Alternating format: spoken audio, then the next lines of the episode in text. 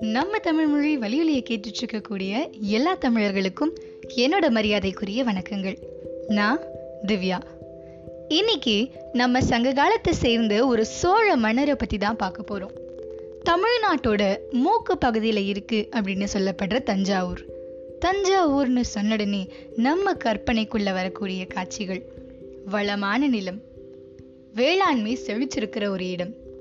இந்த இடத்தை ஆண்ட சோழர்கள் முதல்ல ஒரு குறுநில அரசர்களாக தான் இருந்தாங்க.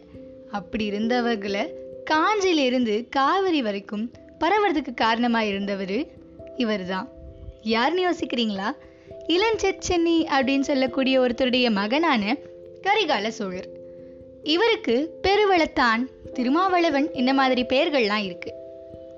இவருக்கு ஏன் கரிகால சோழர் அப்படிங்கிற பெயர் வந்துச்சு அப்படிங்கிறதுக்கான காரணம் ரொம்ப சுவாரஸ்யமானதாக இருக்கும். இவர் சின்ன வயசுல இருக்கும்போது இவருக்கு ஏற்பட்ட தீ விபத்தோட காரணமாக தான் இவருக்கு ஒரு கால் கருகுச்சான்.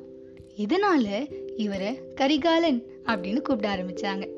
சங்ககால இலக்கியங்கள்ல இவருடைய பெயர் நிறைய இடத்துல காணப்படுது. பத்து பாட்டுல ரெண்டாவதா வரக்கூடிய பொருணராற்றுப்படையில கரிகாலனையே பாட்டுடை தலைவனா வச்சு பாடியிருக்காங்க. அது மட்டும் இல்லாம அகநானூறு புறநானூறு பட்டினப்பாலை இந்த மாதிரி நூல்கள்லையும் கரிகால சோழருடைய பெயர் குறிப்பிடப்பட்டிருக்கு. கரிகால சோழர் காலத்துல நடந்த எத்தனையோ போர்கள்ல மிக பெரியதா கருதப்படுறது வெண்ணி போர்.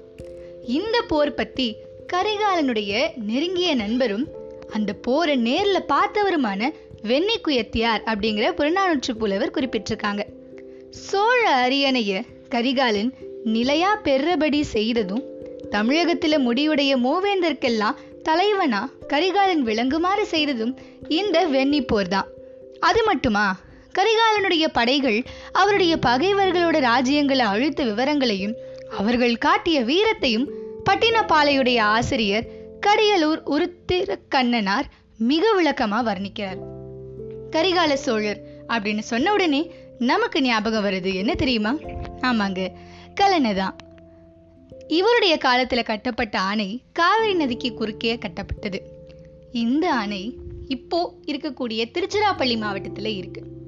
இத கற்றதுக்கு இவர் பயன்படுத்தின யுக்திகள் குறிப்பிடத்தக்கது. பல போர்களை ஜெயிச்சு தன்னுடைய நாட்டையே மிகச் சிறந்ததா ஆக்குனாலும் இந்த கரிகாலனுடைய மனச ஒரு கவலை உலுக்கிட்டு இருந்துச்சு. என்னன்னு யோசிக்கிறீங்களா? அதுதான் காவிரியாறு. எனது காவிரியா அது அன்னையாச்சு இது எப்படி கவலைக்கு காரணமாகும்னு யோசிக்கிறீங்கள? காவிரியாறு சோழ நாட்டையே வளப்படுத்தி வேளாண்மையை செழுமப்படுத்தின ஒரு ஜீவநதியா இருந்தாலும் சோழ நாட்டோட பல பள்ளமான இடங்களை வெள்ளக்காடாவும் மாத்திக்கிட்டு இருந்துச்சு இந்த காவிரி தாய் இதை எப்படி சரி பண்ணணும் அப்படின்னு தெரியாததால தான் பெருவளத்தானுக்கு முன்னாடி இருந்த மன்னர்கள் தங்களோட முயற்சிகளை கைவிட்டாங்க. ஆனாலும் கரிகாலன் ஏதாவது செய்யணும்னு நினைச்சுக்கிட்டே இருந்தாரு. இந்த கேள்விக்கும் அவருடைய விடாமுயற்சிக்கும் இயற்கை அவருக்கு தந்த பதில் மண்ணறிமான தத்துவம். இந்த தத்துவத்தின்படி இவர் யாராலையுமே கட்டுப்படுத்த முடியாத அந்த காவிரி ஆற்றுக்கு நடுவுல மிகப்பெரிய கற்களை அடித்தளமா கொண்ட ஒரு அணைய கட்டலான்னு யோசிச்சார். இவருடைய அணை கட்டும் திட்டம் முதல்ல அசாத்தியமானது அப்படின்னு தான் எல்லாரும் நினைச்சாங்க.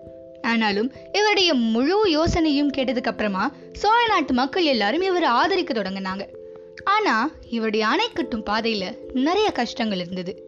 அவ்வளோ பெரிய அணையை கட்ட எவ்வளோ பெரிய கற்கள் தேவைப்படும்?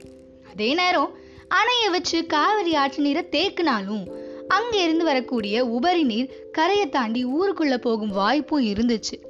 இதெல்லாம் நல்லா யோசிச்ச கரிகால சோழன் கொள்ளிடம் அப்படிங்கிற இடத்துல அணையை கட்டி ஆத்து நீரை ரெண்டா பிரிக்க நினைச்சாரு. அதுல ஒண்ணு பாசன பாதை. இது வேளாண்மைக்கும் கால்நடைகளோட பயன்பாட்டுக்கும் இருக்கும் அப்படின்னு சொன்னாரு. இன்னொன்னு வடிகால் பாதை.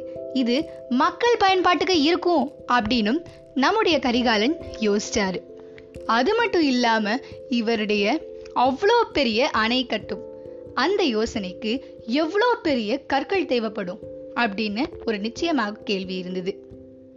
இந்த கேள்விக்கான மிகப்பெரிய கணக்கை போட்டு கற்களின் எடையையும் எண்ணிக்கையையும் இடத்தையும் முடிவு செஞ்சு கல்லணையையும் மிகச்சிறப்பாக கட்டி முடிச்சாரு. இப்படிப்பட்ட அறிவில் சிறந்த ஒரு மன்னர் நம்மோட தமிழர் அப்படின்னு சொல்றதுக்கே நாம பெருமைப்படணும். இதோட இந்த எபிசோட் முடியுது.